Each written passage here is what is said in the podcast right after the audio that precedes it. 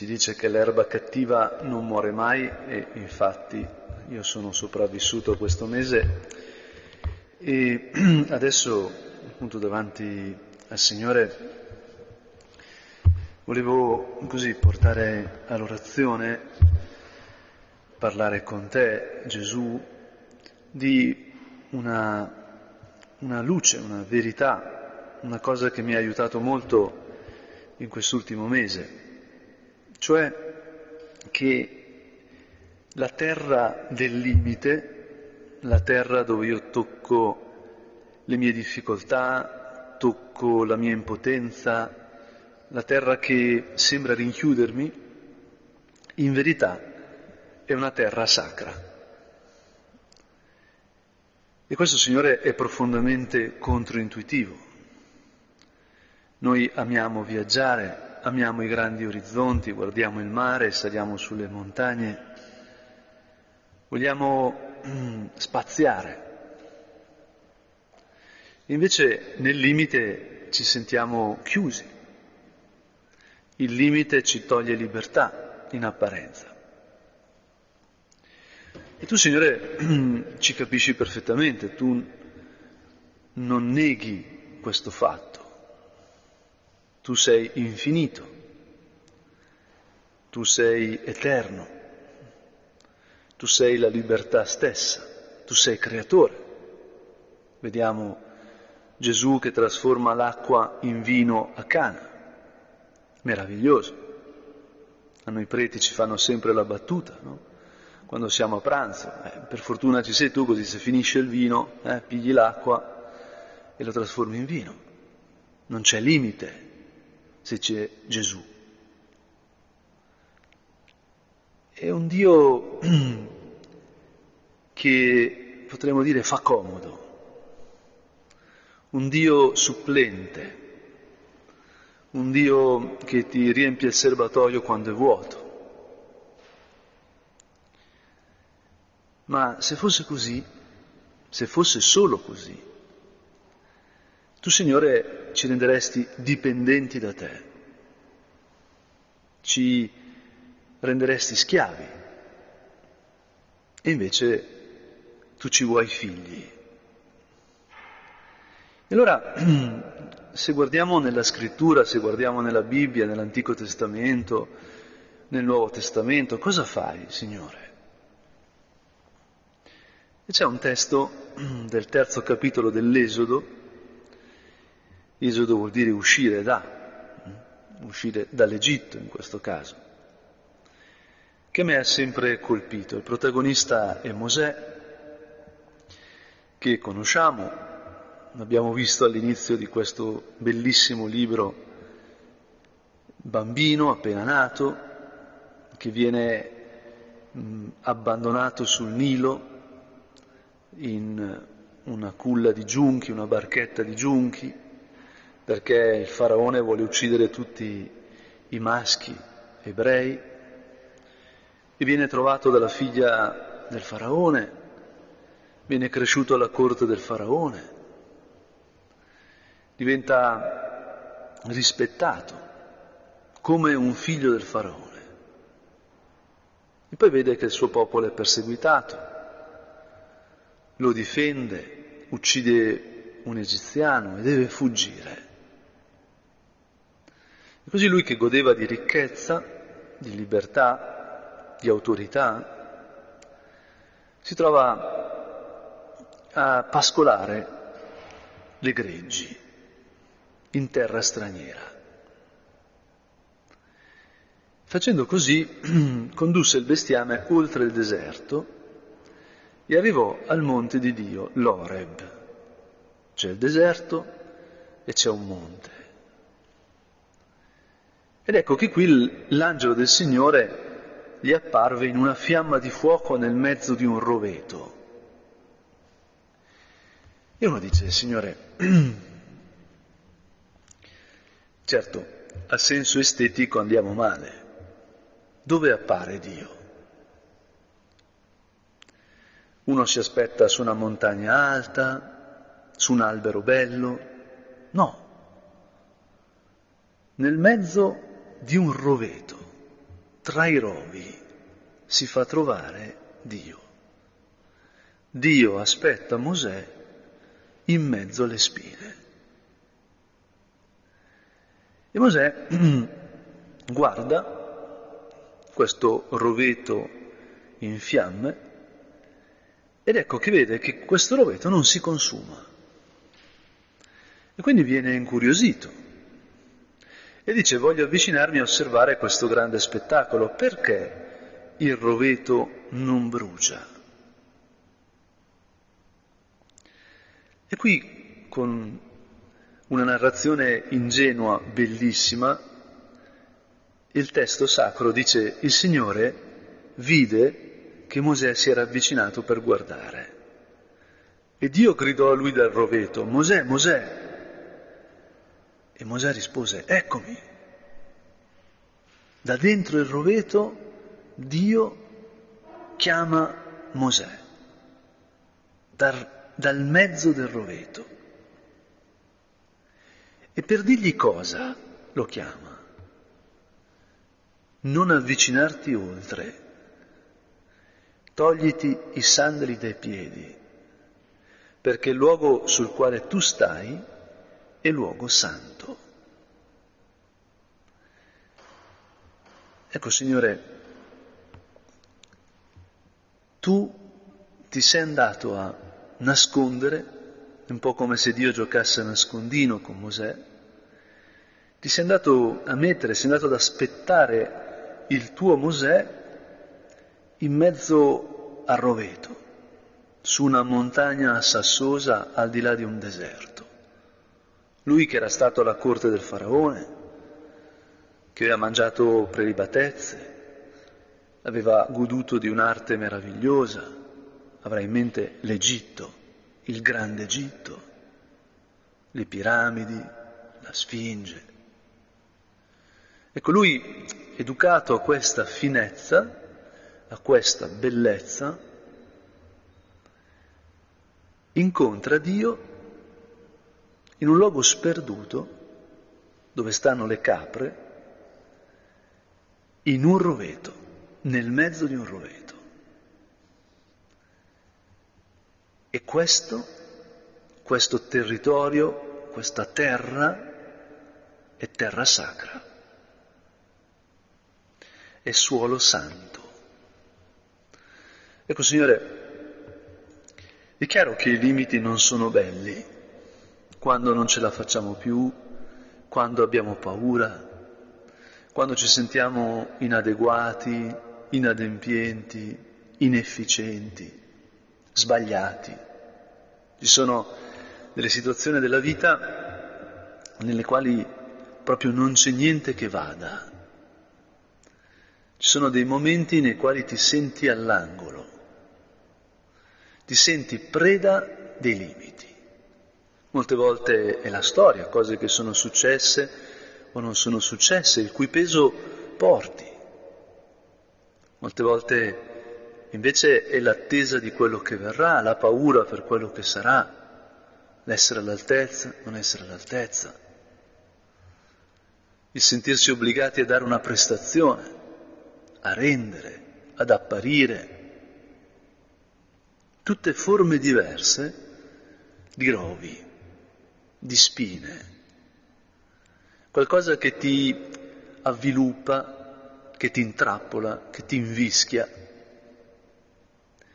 che uno dice non dovrebbe esserci nella mia vita, è sbagliato che ci sia, e invece c'è. E non solo nella tua, in ogni vita c'è, c'è proprio nella realtà nell'esistenza concreta. Sempre c'è questo. Nel nostro cuore ci ribelliamo perché pensiamo, ma non dovrebbe esserci questo, non dovrebbe esserci il limite. E allora penso che questa esperienza di Mosè ci possa diventare preziosa preziosissima,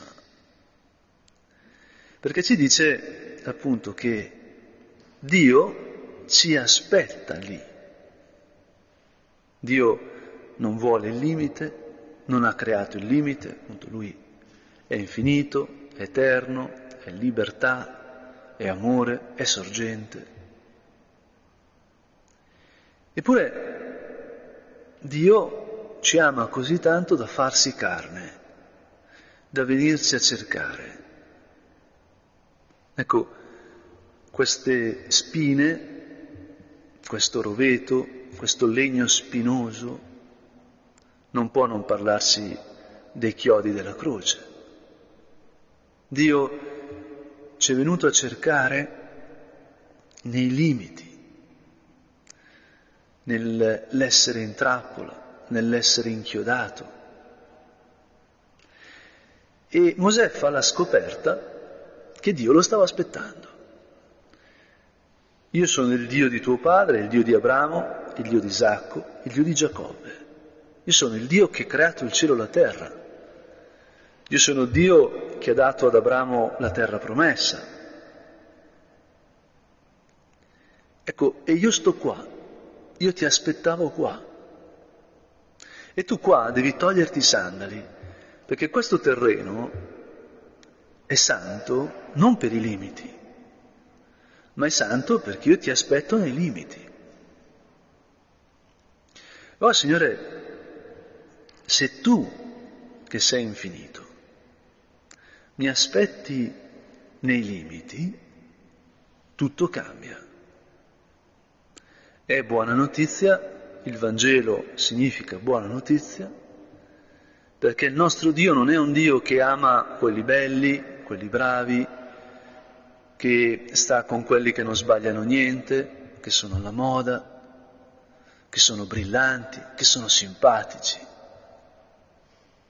Il nostro Dio è un Dio che ti viene a cercare, anzi che ti ama di più, potremmo dire, che proprio è attratto da quelle parti di noi, quelle parti di te, che ti sembrano sbagliate, che ti sembrano peso.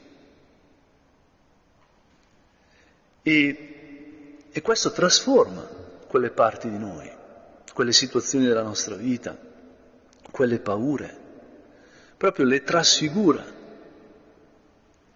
perché lui sta lì, non è che ci passa e se ne va, no, no, sta lì, ti aspetta lì. Tanto che Mosè in questo dialogo ha paura, ha paura di guardare verso Dio. E Dio gli deve spiegare che ha osservato la miseria del suo popolo in Egitto che ha udito soff- il grido di sofferenza. E allora è sceso per liberarlo. Sono sceso nel roveto per liberare il mio popolo. Ti ho aspettato qui, nel limite, nel confine, nella frontiera, perché voglio liberare attraverso di te che sei bandito dall'Egitto, che sei uno che non ci può tornare. Ecco, io proprio attraverso di te, il mediatore peggiore in apparenza, voglio liberare il mio popolo. E giustamente Mosè dice, ma Signore, forse qui c'è un problema. Chi sono io per andare dal faraone e far uscire gli israeliti dall'Egitto? Chi sono io? È bellissimo. Ma ancora più bella è la risposta di Dio. Ecco, tu mi chiedi chi sono io. Io ti dico, io sarò con te. Questa terra è sacra perché io sono qui, ero qui ad aspettarti. E ogni limite, ogni situazione difficile, perfino impossibile, è dove Dio ci sta aspettando e quindi è terra sacra. Mosè poi chiederà il nome a Dio. Già quando inizia a dire ecco io vado agli israeliti, gli dico il Dio dei vostri padri mi manda a portarvi fuori dall'Egitto, mi diranno ma qual è il suo nome? Io cosa gli dirò? E questo è già Mosè che un po' ci sta. Oggi ho dovuto chiamare un professore, un professorone, che è anche un caro amico, perché mi avevano chiesto di intercedere presso di lui perché partecipasse a un congresso. Ho detto, se glielo chiedi tu, ti dice di sì. E allora, appunto, ho iniziato il dialogo telefonico e ho visto resistenza. Poi a un certo punto mi ha detto, ma tu vai? Allora io ho detto, ah, qui si è aperta, qui si è aperta la porta del cuore. Ora, ecco qui, Mosè è attratto. E chi sono io? Eh, ma io sarò con te. Allora non sono solo io, sono io con te. Ma allora tu chi sei? Come farò a chiamarti quando avrò bisogno? E Dio risponde, io sono colui che sono. Che potremmo anche tradurre, io sono colui che ci sono, io sono colui che c'è sempre, nel deserto, nel dolore, nella gioia, nei rovi, su una croce, nel successo, nella felicità, nel bambino che nasce, nel vecchietto che muore, nella malattia, nella salute, nel sole che sorge, nella pioggia che batte. Io ci sono sempre. Nel limite io ci sono. Per questo la terra del limite è terra sacra. Questo è proprio ciò che gli apostoli hanno fatto fatica a capire. E quando hanno visto Gesù in croce sono scappati. Anzi, potremmo dire che addirittura forse Gesù è stato messo in croce perché sono scappati. Pietro in quella notte, la notte del giovedì santo, nel cenacolo, quando Gesù ha detto questo è il mio corpo offerto per voi, questo è il mio sangue offerto per voi, quando Gesù si è unito definitivamente a noi, a loro, perché è venuto per amare e l'amore chiede unione, chiede essere una cosa sola. Ecco, in quel momento Ge- Gesù si è dato e Pietro ha detto, ma io morirò per te, non ti succederà niente, noi lotteremo per te.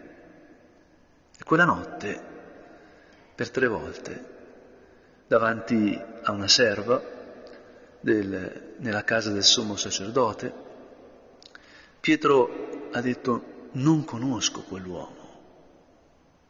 È impressionante perché è proprio il contrario del dialogo tra Mosè e Dio. Chi sono io? dice Mosè. E Dio gli dice io sono con te. E Pietro che ha camminato con Gesù, Pietro che ha ricevuto Gesù, il corpo e il sangue di Cristo quella notte, dice non lo conosco, non è con me, io non sono con lui. È terribile, è drammatico, è l'amore tradito, l'amore negato, è l'identità di Dio sfigurata, sfregiata dai suoi amici da quelli che più lo conoscono, hanno visto i miracoli, lo hanno guardato negli occhi. Gesù lo guardò e lo amò.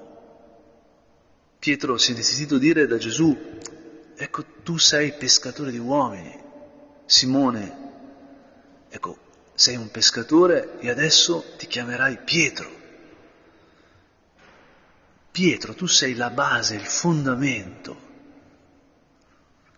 e questa pietra, questa terra ferma che doveva essere sicura, viene meno. E allora Pietro si sarà sentito indegno, entrato in questo limite, in questo tradimento, questa negazione dell'identità di Dio, di Gesù e anche della propria identità, perché Pietro lo aveva chiamato Gesù Ecco Pietro in trappola che sembra terra, potremmo dire, mm, il contrario di santa, sembra terra veramente violata, profanata.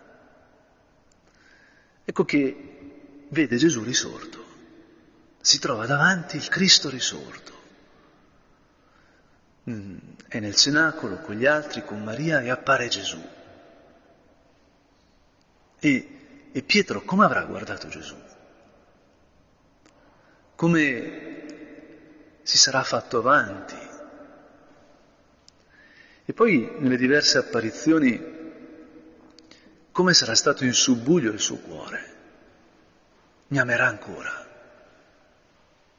Certo, il suo amore è più forte della morte, per questo è qui, ma le sue mani hanno ancora le piaghe, il suo costato è ancora aperto, i suoi piedi sono ancora feriti. E a un certo punto, è proprio il finale del Vangelo di Giovanni, ecco che Pietro è andato a pescare.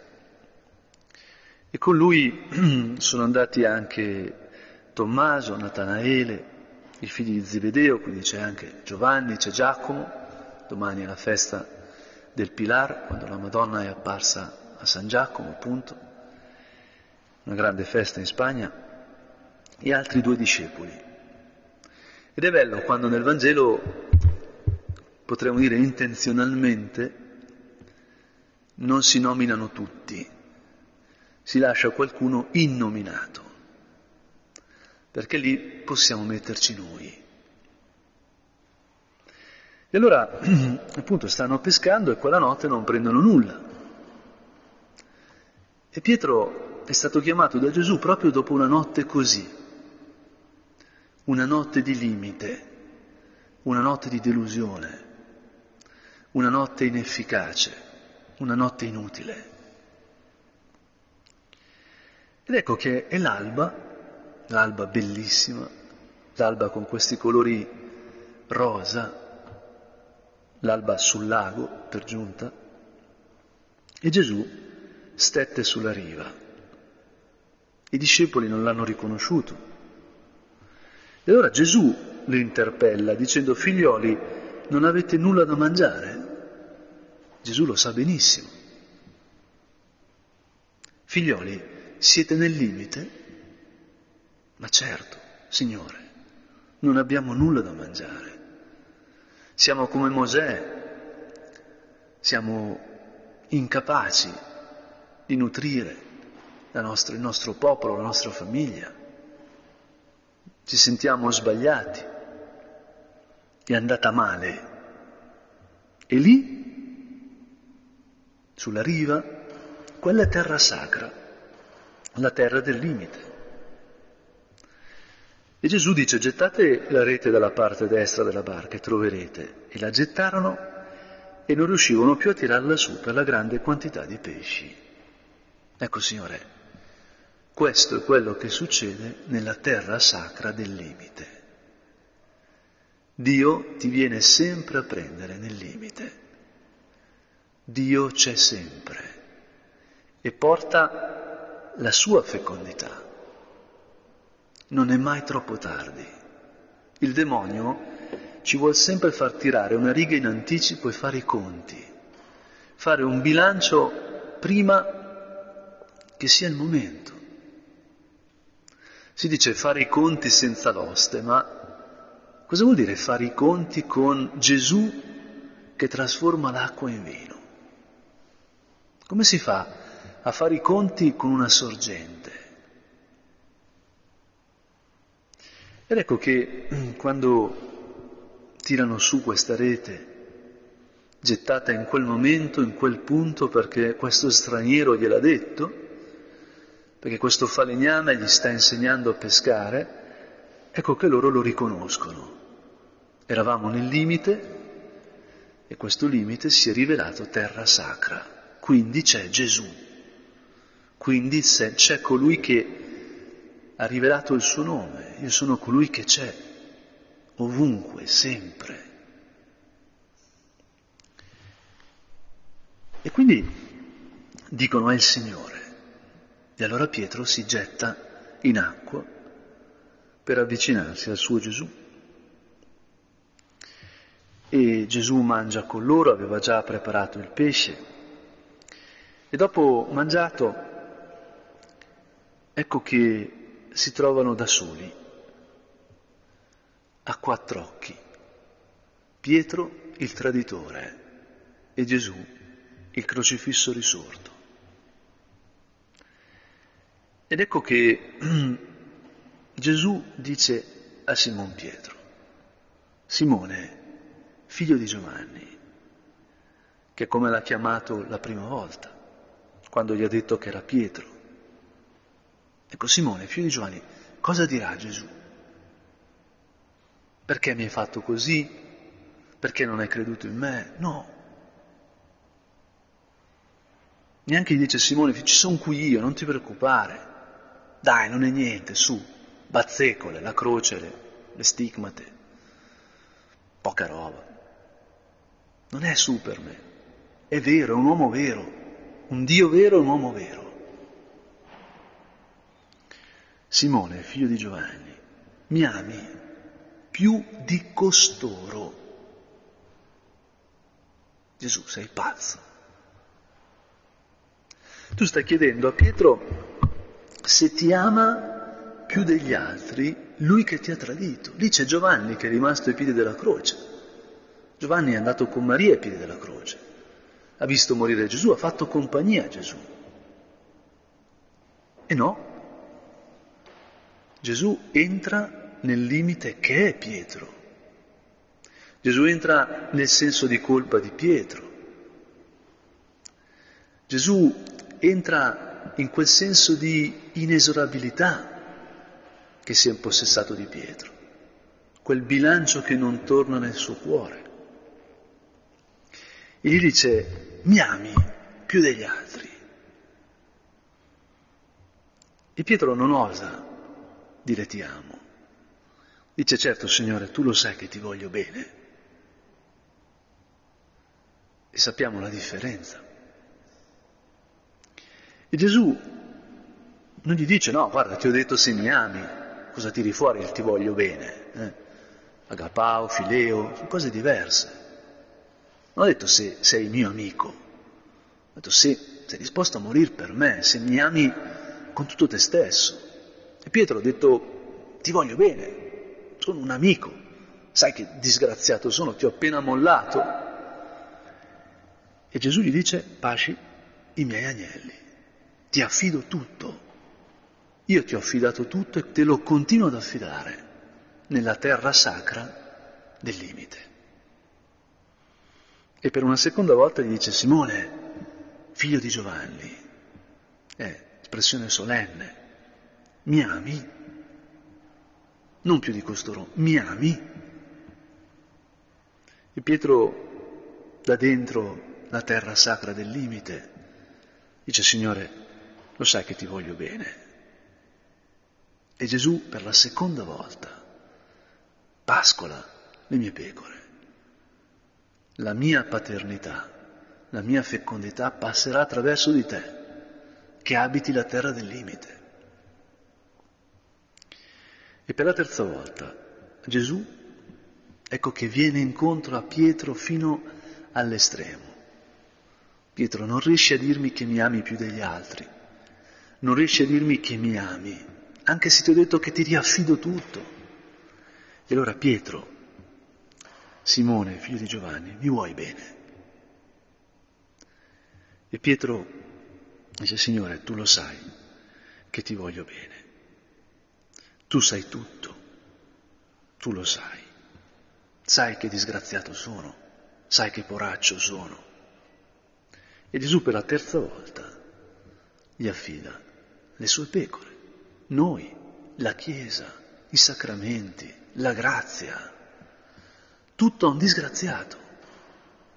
Signore, ma che cos'è il Vangelo? Ma come pensi tu? Cosa sta succedendo nella mia vita, nelle nostre vite? Che cos'è la storia della salvezza? Cosa accade veramente in questo mondo? Non ce lo dice il telegiornale, non ce lo dicono i giornali, Ce lo dice questo dialogo. I nostri limiti, tutti i nostri limiti, dal più piccolo, il bambino che piange, il bambino che se la fa sotto, il bambino che ha fame, al più tremendo, al più orrendo, tutti possono essere abitati da te, Signore. Non c'è limite che non possa diventare terra sacra. E tu ci aspetti lì, al confine, quando non ce la faccio più. Fino a qui arrivo, di là no. Ecco lì c'è Gesù, lì c'è sua madre. Lei è stata ai piedi della croce, lei non ha mai perso la fede nella, nell'amore più forte della morte, ha atteso il risorto proprio perché pensa così perché sa che dove c'è il limite c'è suo figlio e che quindi tutto, la nostra vita, questa storia, questo mondo, bellissimo e complessissimo, con le sue luci e con le sue ombre, è terra sacra.